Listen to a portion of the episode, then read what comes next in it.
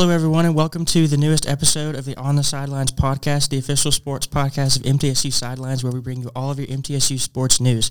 I'm Calvin White. That's Jenna Roberts, Christian Skelton, TJ Warner. This week, we're going to dive into the last week of Blue Raider men's and women's basketball. We're going to start with the MTSU women's basketball game versus UTSA. Jenna, we'll start with you. What did you see out of the Lady Raiders? Um, it was an interesting one. Yeah, uh, we held a tight lead for mo- the majority of the first half uh, against UTSA. However, we couldn't really get shots to fall very well. I mean, we had the most three-point attempts that all season, 54 at that, and uh, 70 field goal, 75 field goal attempts. So shots just weren't falling for us that night. I mean, it was a weird game. Uh, I remember us talking about that weird play calls and stuff, but it just comes down to not being able to defend, and it it was just a tough game. We ended up losing 58 to 53. Yeah. Yeah, UTSA came out, you know, that 2-3 zone, kind of threw a curveball at the Lady Raiders, you know. And, you know, zone defenses zone defenses are designed to make you shoot outside shots. And, you know, usually there's shots we hit, but in this game we didn't have – we had shot takers. We didn't have shot makers. Yeah. Yeah, I, I completely agree with that. Like, having 54 threes, like – I don't think I've ever seen a team really shoot that many threes ever and like, only make ten of them. Yeah, yeah, they don't that, make that is, them. that is insane to me to see that. And seventy-five field goals and only shooting uh, twenty-two percent from the field. That that is also insane. Like you said, shot takers, not shot makers. That's something that they definitely cannot do the rest of the season if they wanna if they wanna win out and possibly be ranked heading into Conference USA tournament play. Yeah, kind of piggybacking up on uh, what y'all said. We only led like twenty-two to twenty-one at the half, so you're kind of like, uh, the uh, halftime. But it was weird because we opened the third quarter on like an eleven to two run. You're thinking, okay, and maybe we'll pull away now and we'll be good. But they just UTSA just got hot again, just came right back at us. Uh, they took the lead on an and one with a little under seven minutes to go, and that seemed like that kind of gave them the momentum they needed to pull away. I think our mindset wasn't right too after Yeah. losing the UTEP. I think that was a huge thing for the players. And also, I remember um, I think it was Jalynn Gregory saying that uh, they just didn't handle being on top that well. I think that is always is a big factor. I mean, you have to work even harder because people, everyone you're playing is working harder against you. Yeah, it's. I mean, it's kind of changing sports. It's kind of like Nick Saban says. You know, once you climb the mountain, you become the mountain. Rick Insell talked about it whenever they first got ranked. You know, once you're ranked, those teams are going to play. You know, 15 points better than what they are. You have to survive that swing, and then you can play basketball. And for the second game in a row, they didn't survive that swing. When you look at the specialty stats, you know, we had offen- 19 offensive rebounds, and we forced 20 turnovers. You know, when you look at stats like that, you should be able to win games. Yeah, and, and like you guys said, when you're on top of the mountain, like you're gonna have a target on your back every every single game. Everyone wants to take down the giant, and you, you are officially the giant at that point. And I think it was also a thing of possibly look overlooking UTSA. I mean, because they're only four and nine in conference play. They're not they're not the greatest of teams by any means. So this is this is a bad loss for sure for MTSU Lady Raiders. But I mean, coming off that UTEP loss, I bet they just assume that they're just going to walk into UTSA and just kind of handle their business and go back home. But obviously that didn't happen, losing 58-53. Yeah, I was just about to say, like, they probably came into this game thinking, you know, oh, it's UTSA. This will be a good game for us to get back on track, just kind of, you know, sleepwalk through it. But obviously that did not happen at all. and you know it was a totally different you know outcome transitioning into the men's game versus UTSA. You know MTSU won 84 to 60. On they went on two different runs, you know 14 to 3 run and a 16 to 3 run in the second half to you know run away. You know 84 points isn't usually what we see out of the men's team. Yeah, you're right. And if you if you look at the box score for all the guys, I mean, there wasn't really a, a potential like one man leading score. Everyone got everyone got their share. Everyone got their piece. We had three guys with 13 points, but everyone was contributing in the right ways in this game, and it's just a full on team effort, in my opinion. Yeah, and it's like we talked about last week. You know, MTSU went seven for thirteen from three point range in the second half. You know, when they're knocking down outside shots like that, especially against UTSA's two three zone that they came out in. Once you're knocking down outside shots, you know that kind of opens things up for you know DeAndre Dishman to attack the rim and for the slashers from the three point line to attack the rim. Yeah, especially in the second half, uh, we we came out just firing on all cylinders. And like the one thing that really impressed me in this, our defense really impressed me in this game. It, it seemed like we were really get, causing them problems. Uh, and you know, anytime you're able to check in a couple walk-ons at the end of a conference game, it's it's a good good outcome for you most of the time. Yeah, and UTSA is the worst defensive rebounding team in the conference. You know, Yeah. we were able to grab 44 total rebounds and 20 offensive rebounds and force 20 turnovers for 27 points. You know, when you have those long athletes out there, Eli Lawrence, Justin Buford, Tyler Millen, you know, they're able to get, you know, hands on balls, knock them out for transition dunks. You know, that's what this team's designed to do is, you know, get out and run. They're not going to beat you in half court offense. Yeah, and, and obviously looking at this UTSA game, MTSU should have won. But when you look at it afterwards, and you're like, all right, Should have cool. won by more. Uh, cool. Yeah. We, we won by 24, but like you could have won by more easily, no doubt about it. Really could have. Yeah. Yeah, that was that was a big game. You know, especially when they had that two game skid down in Florida. You know, getting a couple games like this, they played close games all season. So you know, you know they're itching to get you know those big blowout wins just to, you know, kind of feel good a little bit. Yeah, kind of get back on track, um, because they, they have a couple of hard games coming up here soon. So that this is a this is a definitely a confidence booster for sure. Yeah, between you know Saturday and Thursday, transitioning to women's basketball versus Western last night, MTSU won ninety four to eighty one without Courtney Whitson. Got and got down double digits early. Jenna, we'll start with you again. What did you see out of that game last night? Um, a lot of physicality. I'm going to start there. It was a really intense game and a, a shootout, 94 to 81. I mean, that's a, that is ridiculous. Um, Savannah Wheeler scored her season high, I think career high at uh, MTSU, 37 points, 11 for 16 shooting, and that is that is insane. Like she she had an, an excellent game. I think making up the last two games that she did, but um, yeah, it was really intense. I mean, there was a lot of fouling. If you if you watch the game, like it was just so. It's it's. I mean, it's a rivalry game. I mean, Yeah. you kind of expect that kind of stuff, but it was a really intense game. I think that we're all on the edge of our seats the entire time.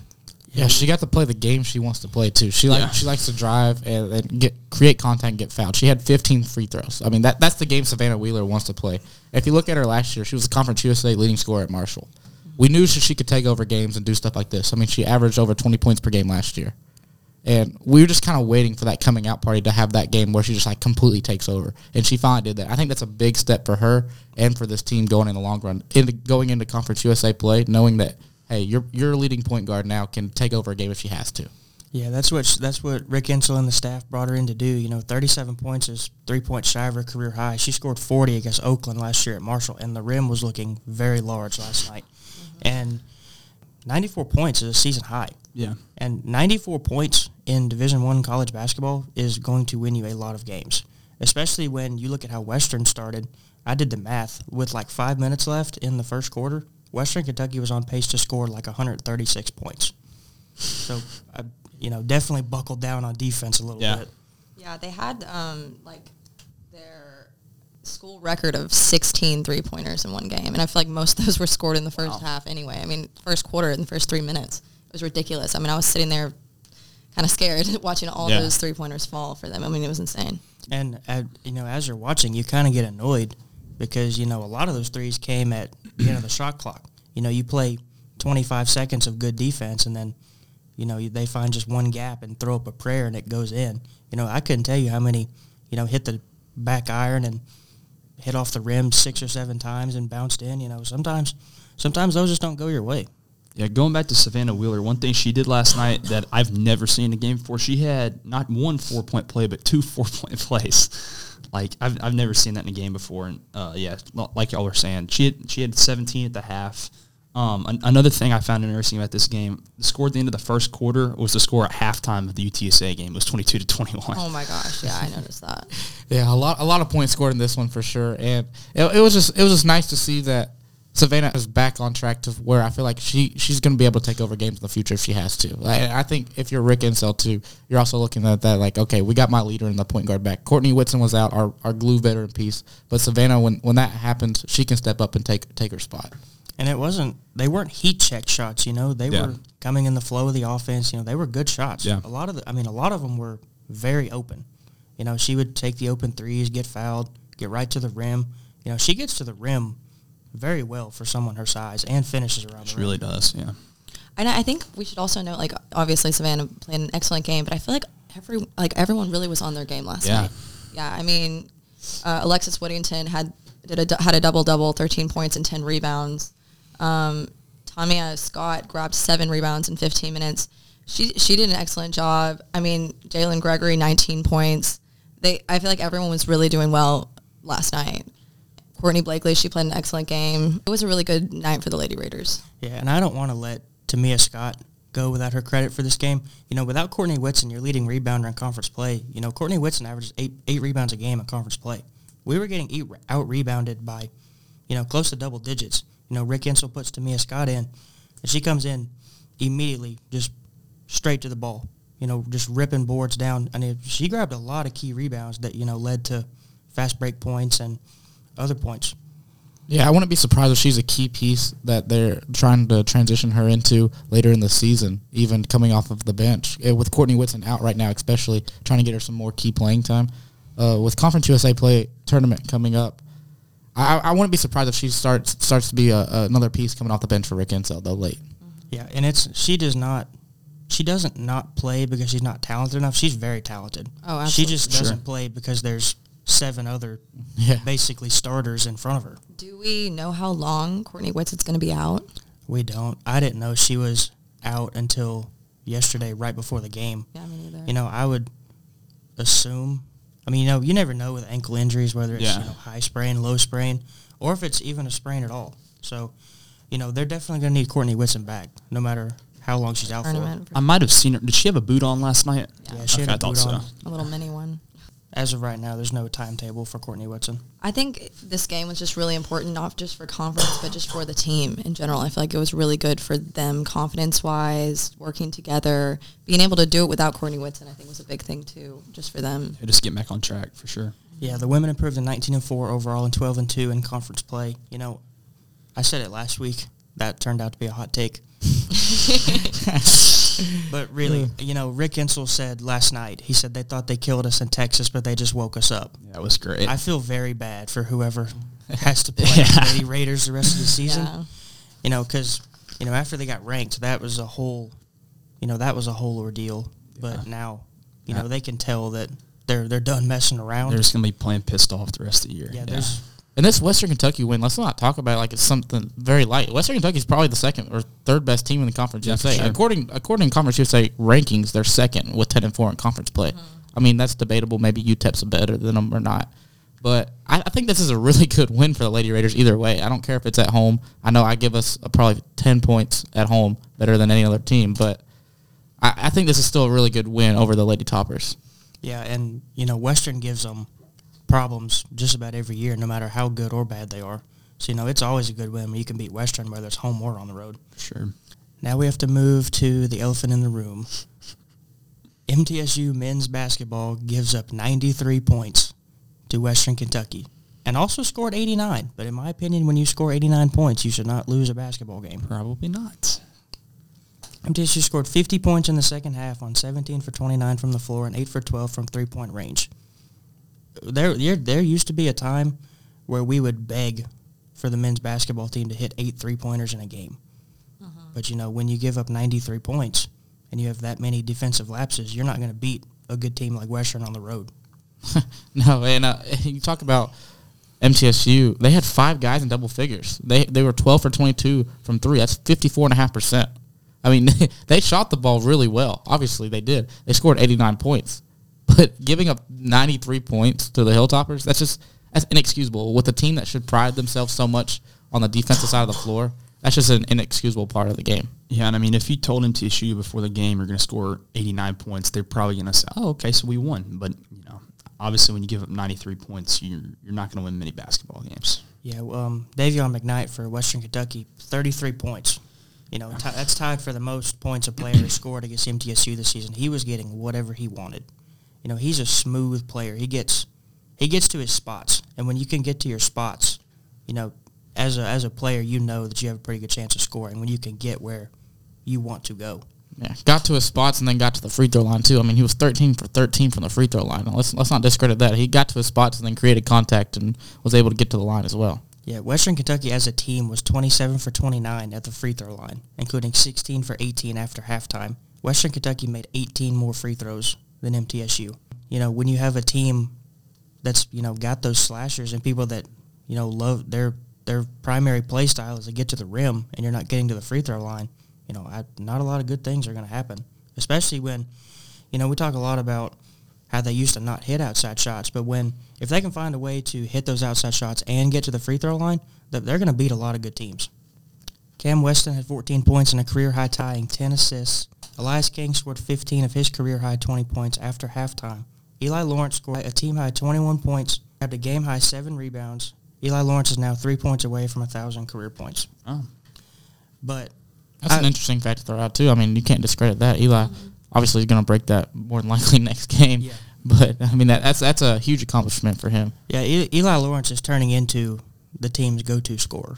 You know, up until a couple weeks ago, that I don't feel like they had a guy that you could throw the ball to and say go score, because they're they don't have an elite scorer. You know, Eli Lawrence is turning into that, but up until a couple weeks ago, every you know they would have seven or eight guys score seven or eight points, and they would just outgrind you. Yeah. But you know, if they can have a guy like that that can go get you a basket whenever you need it, that's going to be huge. Yeah, especially during like I keep bringing it up, Conference USA tournament play. That, that's going to be a big thing for especially the Blue Raiders here because if they if they can make it through and somehow get to the semifinals and maybe re- avenge that triple overtime loss they had last year in the tournament and try to get to the championship game, Eli Lawrence is going to have to be the guy that can step up and take those shots to get you there. I mean, just think about it. When we when we lost in triple overtime last year, we we got in situations where we just couldn't score in the in the last overtime and didn't have our little go to guy like Josh Jefferson or Donovan Sims was our go to guy last year, or you could argue DeAndre Dishman was, but those guys were just kind of like irrelevant in that situation. We can't have Eli Lawrence be that this year for us. Yeah, that last year's tournament really hurt not having Josh Jefferson for the whole thing because you know he was a guy that could go get you a bucket. Now Eli Eli Lawrence is turning into that, but what worries me is this was a game that you had to have. You know, after last night, they're tied for you know third or fourth in the conference, and I'm not sure how many winnable games they have left. You know, they still have to go to UAB tomorrow. They have to play FAU back here at home. Have to play FIU again, who's already beat them once, and they have to go to North Texas. Very tough stretch. Yeah, I, am not. I'm just not sure how many winnable games they have left. And you know that that top four seed and double bye in the conference tournament Huge. is huge. You know when you when you ask a team to win four games in four days, you know that's that's a tough ask. So, if in your opinion, how many games do you think they need to win to stay in the top four? Well, I I think FAU, unless they just free fall, has pretty much locked up the number one seed. I also think North Texas has locked up the two, because if UAB would have got Northwest, you know, UAB took North Texas to double overtime last night. If UAB would have got North Texas, it would have definitely opened things up.